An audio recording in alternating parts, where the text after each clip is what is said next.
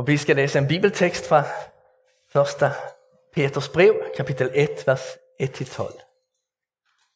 Fra Peter, Jesu Kristi apostel, til det udvalgte, der bor spredt som fremmede blandt andre folkeslag, i Pontus, Galatien, Kappadokien, provinsen Asien og Betynien, og som efter Gud faders forudviden ved Helligåndens helligelse er udvalgt til at vise lydighed og blive bestænket med Jesu Kristi blod.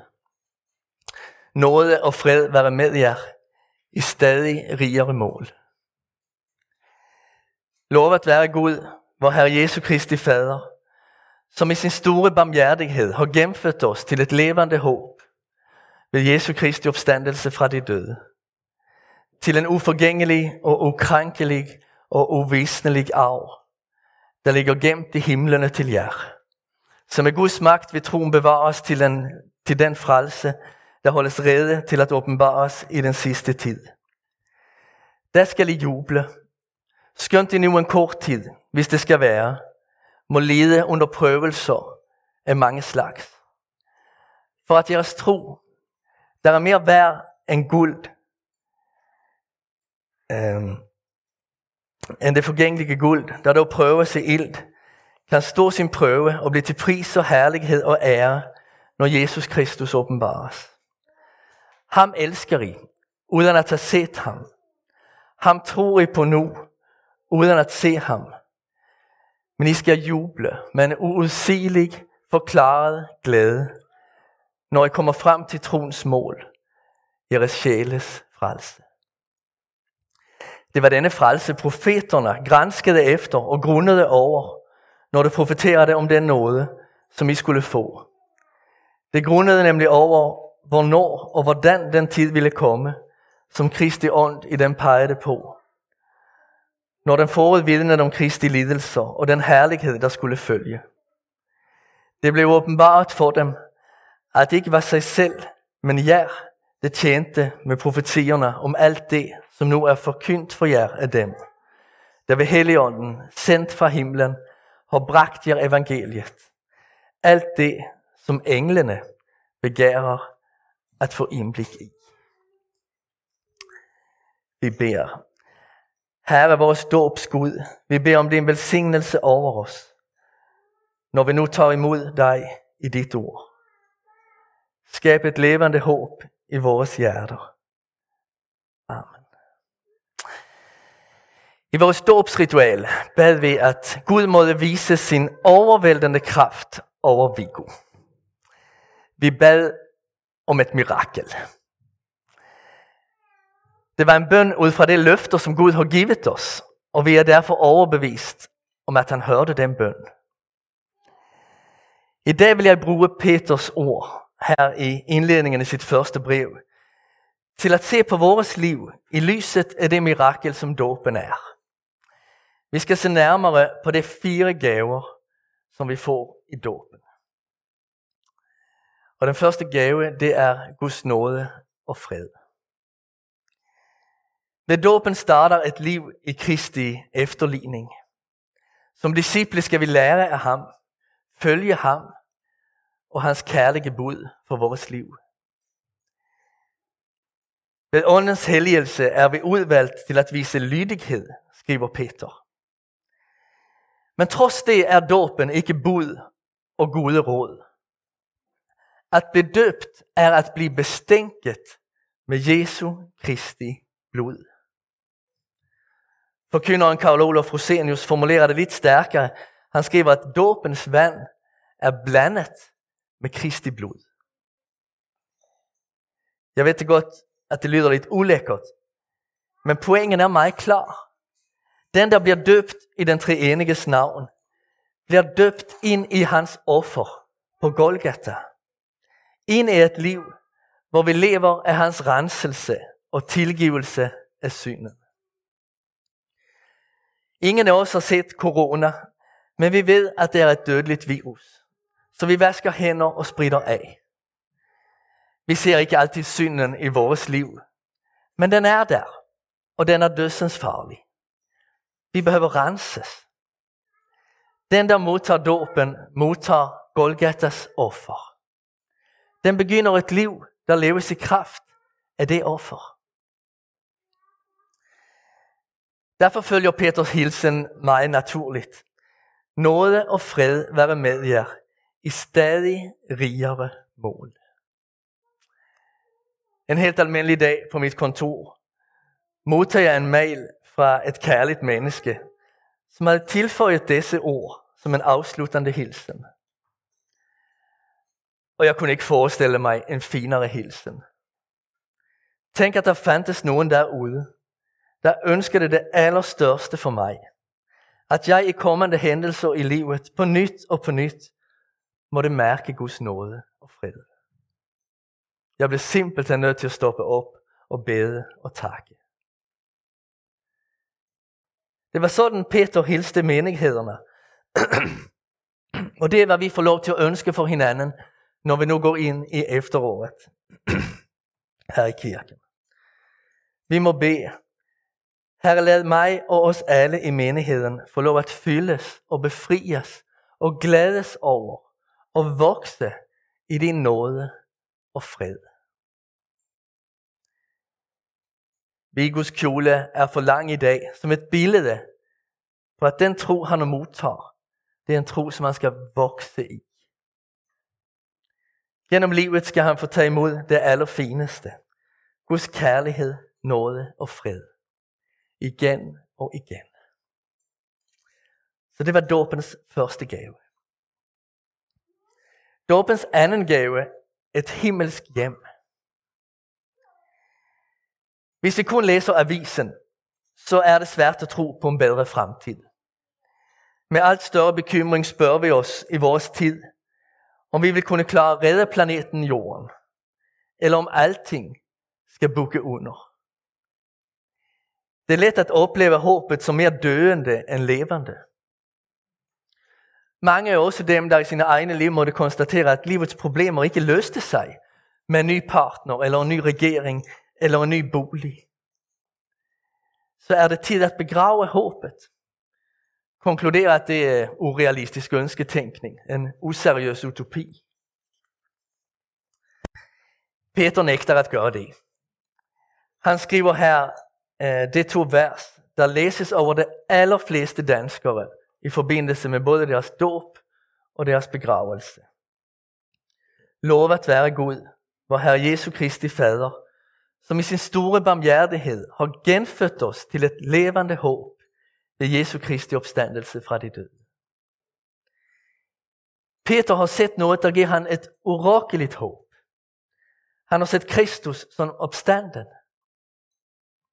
Og han har set mennesker blive genfødt til håb om evigt liv i hans nærhed. Peter beskriver dette liv, Øh, dette evige liv, det er jo også det, vi kalder himlen, på en måde, der virkelig taler til vores længsel. En uforgængelig og ukrænkelig og uvisnelig arv. Der er meget glade i livet, men til denne verden sorger hører forgængeligheden. Glæderne består ikke. Det er kortvarige og forgængelige. Venner, som vi holder af, flytter fra os, eller har ikke længere tid at ses. Med alderen mister vi evner, som vi engang havde. Døden er uundgåelig for alle og enhver. Vi har vores stund på jorden, og ingen af os kan beslutte os for at leve en dag mere. Her i denne verden krænkes vi. Vi bliver hakket på, afvist, underkendt, forhånet, fornedret. Så meget af vores færden har som formål at beskytte os selv og vores værdighed. Vi lever med frygt for andres negative vurderinger af os. Til livet her hører tingene visner. Entusiasmen falmer. Drømmerne blegner. Til tider føder vi os visne, som en blomst, der ikke har fået nok med vand. Gud ser, at vi under overfladen oplever livet troende. Men i sin store barmhjertighed forbereder han lige det for os, som han ser at vi har allermest brug for. En uforgængelig og ukrænkelig og uvisnelig arv. Peter er faktisk ret stor pessimist, når han tænker på livet her på jorden. Han mener, at vi behøver reddes for det. Han taler om frelse. Vi behøver redning, alle sammen. Men vi han er stor optimist, når det kommer til Guds muligheder. Både at møde os i dette liv, men også at bevare os til frelse ved troen. Dåben giver os et himmelsk hjem. Vi går har et hjem sammen med Mette og Jonas og Karl og Nora. Men han har også et himmelsk hjem. Han har genfødt til et levende håb, opstandelsens håb. Dåbens tredje gave er fællesskab med Guds fejrende folk. En ting, som børn er rigtig gode til, det er at tage forskud på det, der skal ske.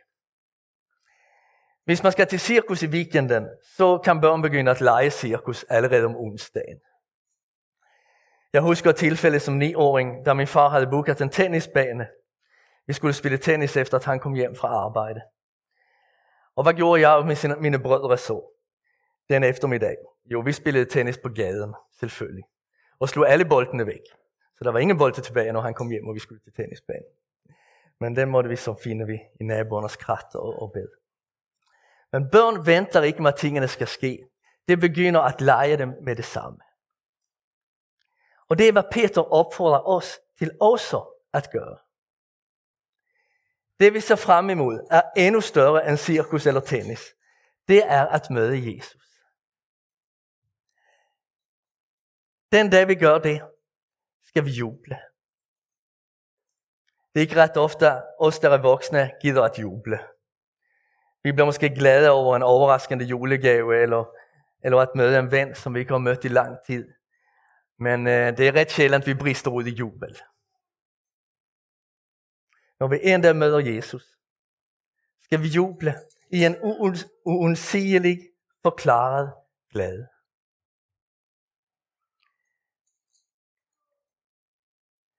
Endelig skal vi stå ansigt til ansigt med ham, som altid har set os, fulgt os, elsket os, trøstet os, som er vores frelser og ven.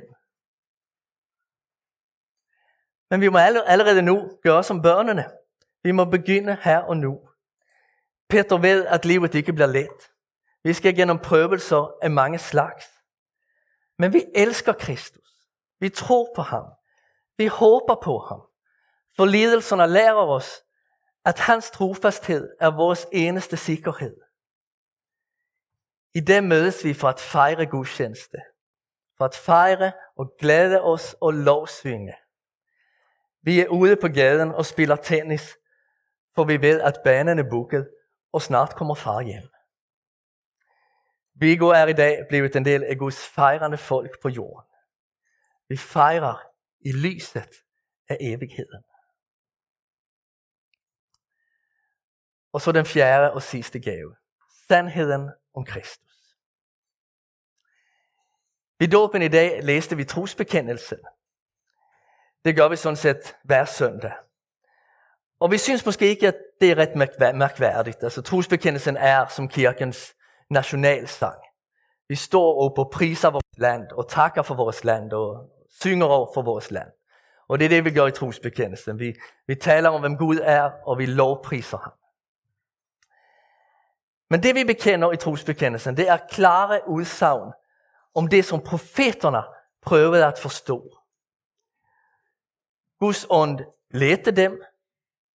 Gud bror, Peter bruger her hele tiden eh, uh, udtrykt og peger på, hvordan alt er afhængigt af Guds indsats.